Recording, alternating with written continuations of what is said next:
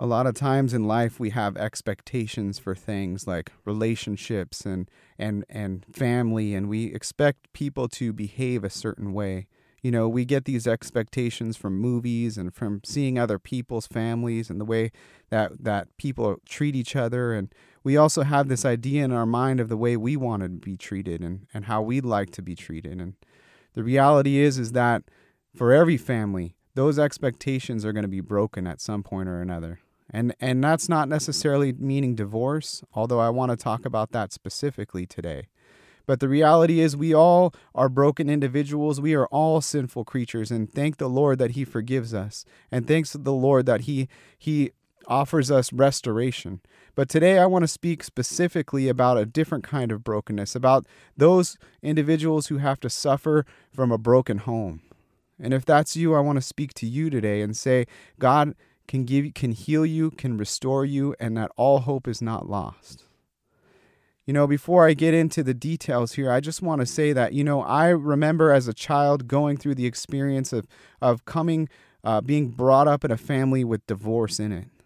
I remember at times when I would go into a store, I had seen pictures of my mom and I would go into a store and I would see a woman with red hair like I saw my mom in pictures and and that woman would turn around and I would hope that it was going to be her. And I had this vision that that all of a sudden she was going to see me and she was going to run and grab me and give me a big old hug and and we were going to just work out. And I would have these daydreams and these fantasies of how it would work out. And and and actually it never happened that way and and that's really the story of a broken home it's some unmet expectation you expect your parents to be a certain way and they didn't live up to that expectation and it's constantly like that growing up sitting there I used to lay in my bed at night. I would I would go to sleep and everybody else would be quiet and I would be crying in my bed and and and crying out to God and asking him, "God, why? Why do I have to have this?" You know, why do I have to have a broken home? Why do I have to be without my mom? How come I can't have what everybody else has? So as a child of a broken home, it's it's very painful and, and very hurtful and something that us as Christians, if we come from that background, we have to deal with that issue. It's it's one of the toughest challenges that I've had to overcome in my walk. But I can tell you that there's hope in Jesus Christ. There's hope in the Lord. And you know, before I get started down that path, I just want to just mention, you know, how how the fact that divorce itself today is being treated as if as if it's a break, breaking up of a contract, as if it's something you can do because you, the other person isn't necessarily meeting your needs or your expectations. And I would hope that people today would hear the reality of the situation, which is that divorce is an evil thing. It's a sinful thing. You know, there's scripture in the Bible that says that it, unless it's for sexual immorality, you shouldn't get divorced. And I really believe in that. And the reason I believe in that is because I've experienced the pain uh, uh, of, of a child who's going through a broken home. And I think that adults and people who are considering divorces should take that into mind because it's not something that comes and goes, it's something that lives with a child for their entire life. Their home is broken and it's never going to be fixed.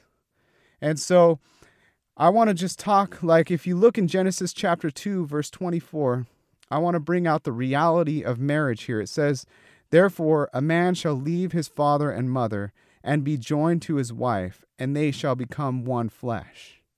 See, the reality is is that when you are married to somebody, when you actually become a married man and a married woman, you become one flesh. You become like one organism. It's not as if you're you're just forming some sort of business contract or you're forming some sort of legal legal process. It's it's deeper than that. And so when a marriage is broken up, it's more like breaking apart a, a human body. It's more like tearing apart a, a, a human in half than it is splitting up a business or doing some, you know, contractual agreement.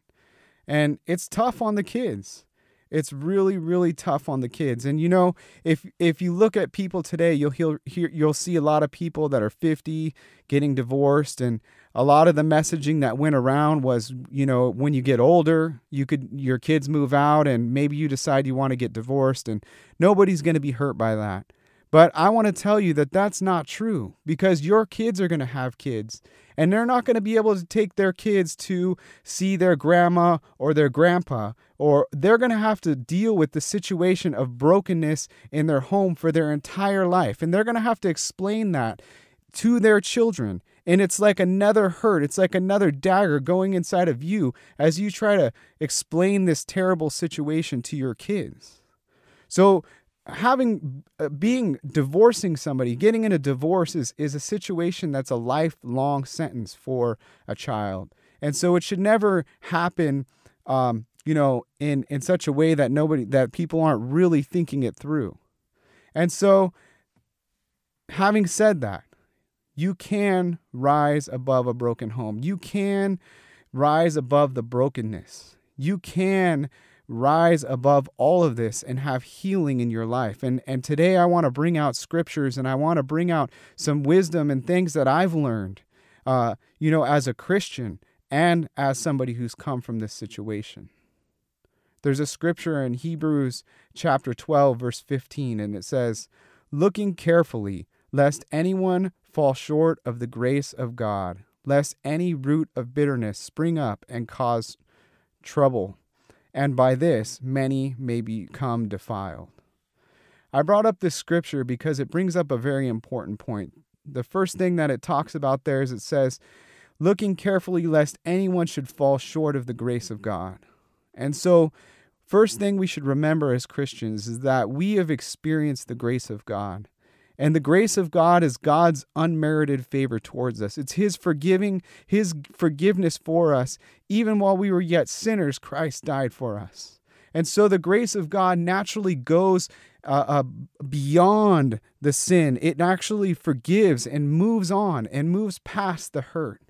And so, as Christians, we have to embody that. The grace of God, it has to be something real in our life where we realize that, hey, God forgave me.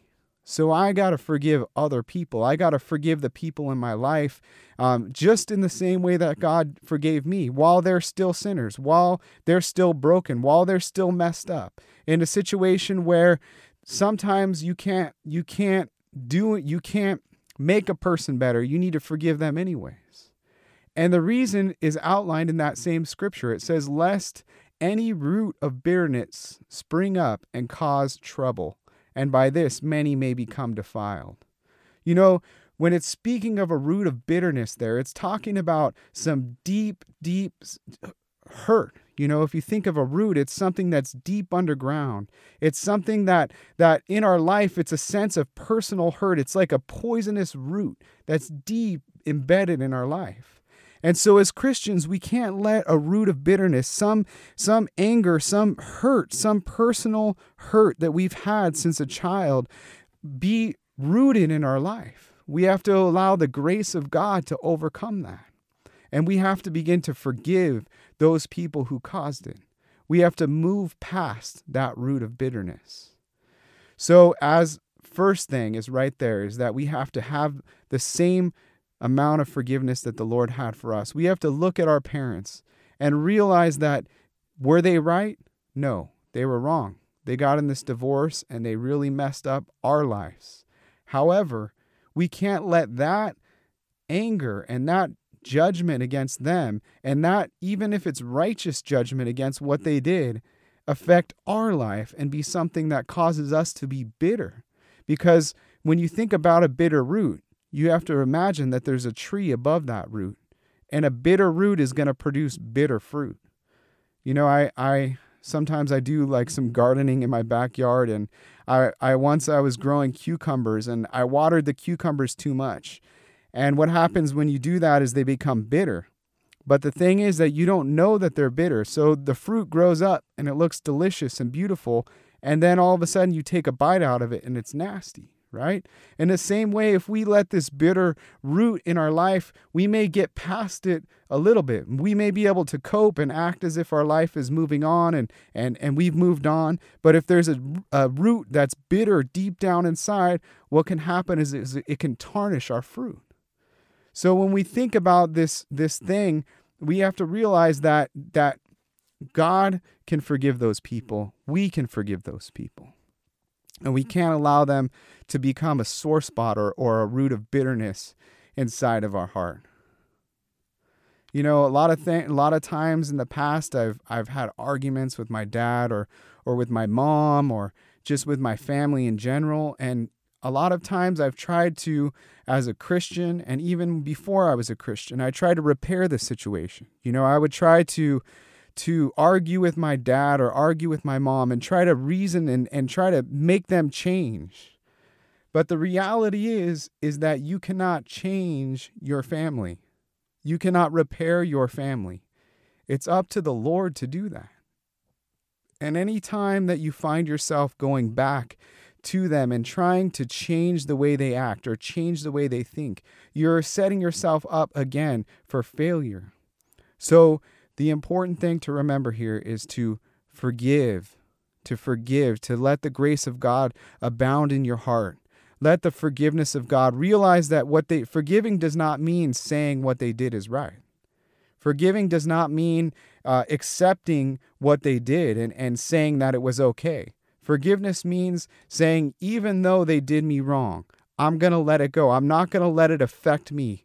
I'm not going to let it become a root of bitterness in my heart. You know, there's a scriptures in a scripture in Proverbs 29 verse 9 and it says, "A wise man contends with a foolish man, whether the fool rages or laughs, there is no peace." You know, some of us comes from come from families where we we try to reason with them, we try to contend with them, and and and kind of give them uh, wisdom or try to bring something that God taught us to them. And the reality is, a lot of times they end up just laughing at us or getting mad at us. But either way, there is no peace. So, another bit of wisdom I can give you is that sometimes you have to allow some distance between you and that person and let God deal with them. Remember, the only person that can change somebody's heart is not you, it's only God. It's only the grace of God that can forgive them from their sins. It's only the Holy Spirit that can transform their life. And there's nothing we can do about it. But the one thing we can do is let God operate on our hearts and to walk in forgiveness and love towards them, regardless of how they act. So we have to move on past the hurt. We have to forgive. And another thing is, we have to accept them for who they are. They're sinful people. You know, even Christians, we have this flesh. Even Christians are not perfect. And so the reality is, your parents are never going to be perfect. They're never going to live up to your expectation. They're never going to meet up to your expectation.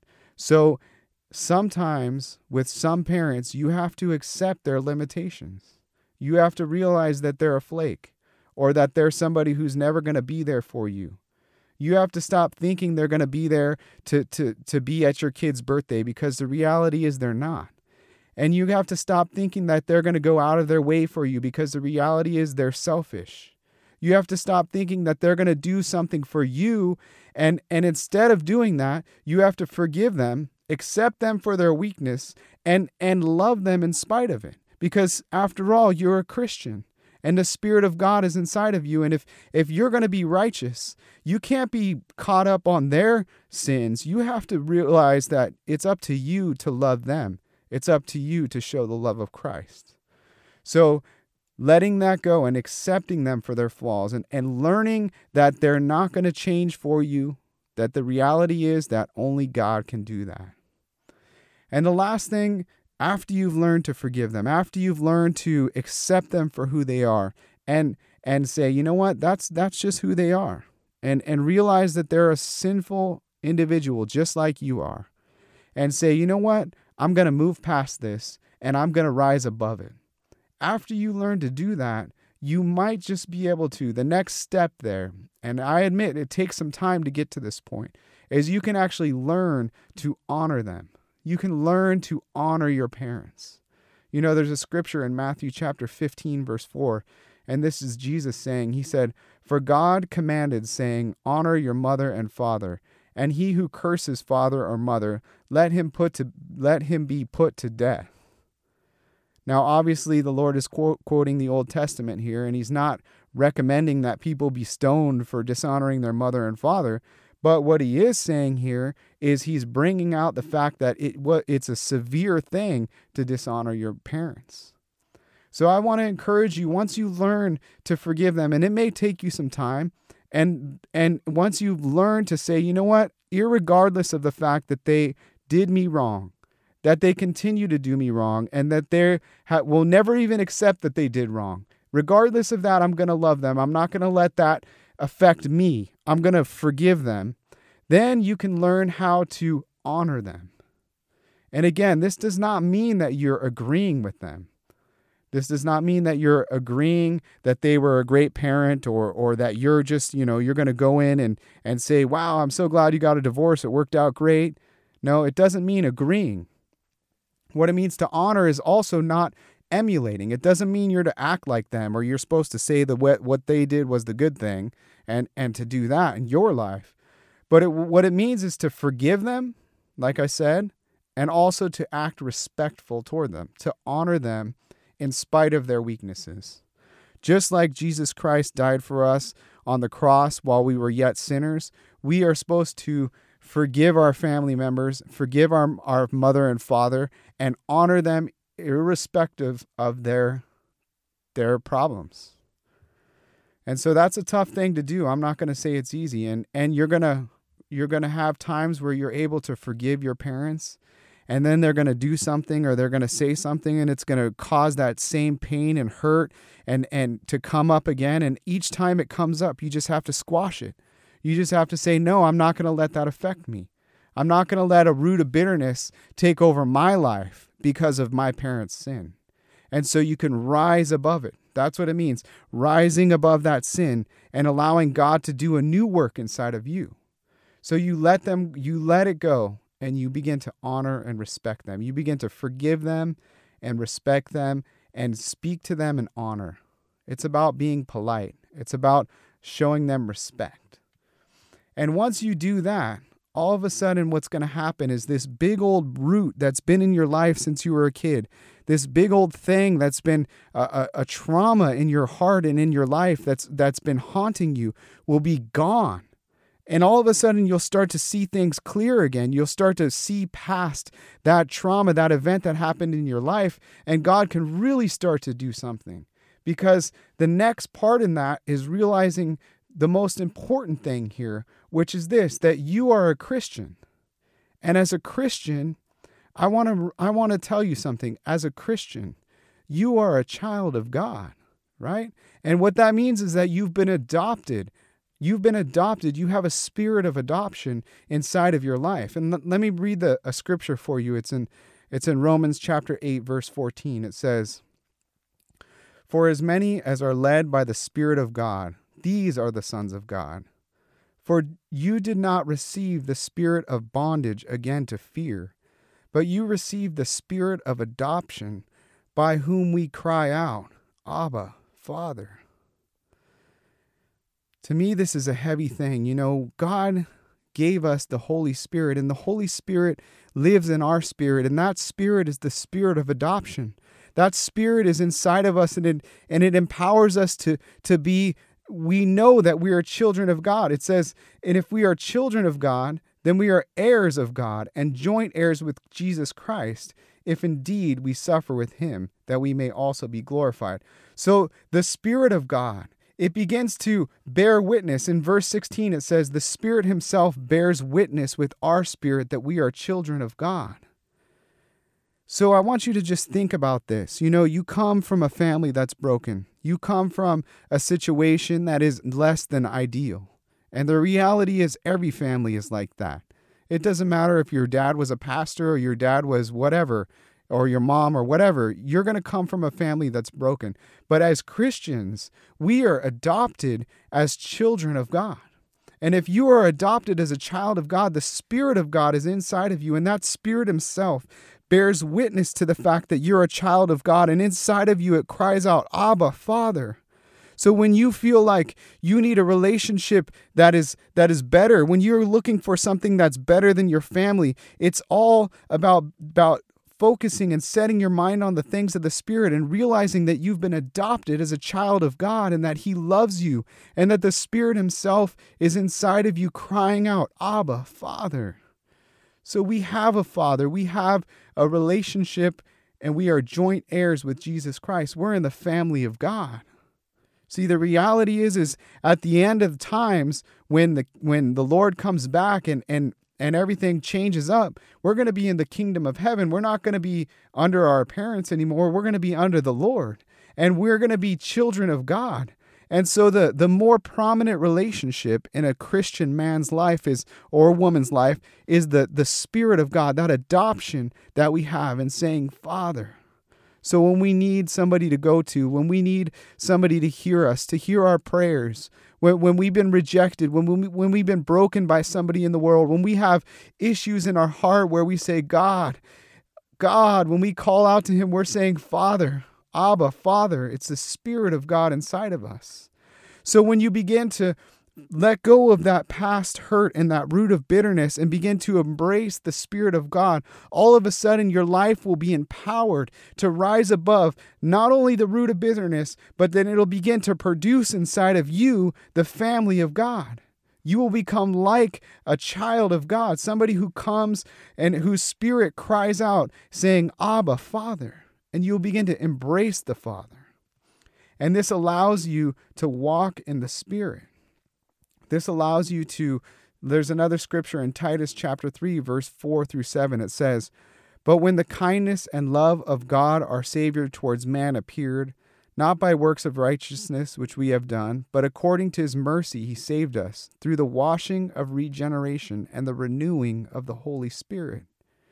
See, he put his spirit inside of us, and the, and that regeneration, the washing of regeneration, we've been made new.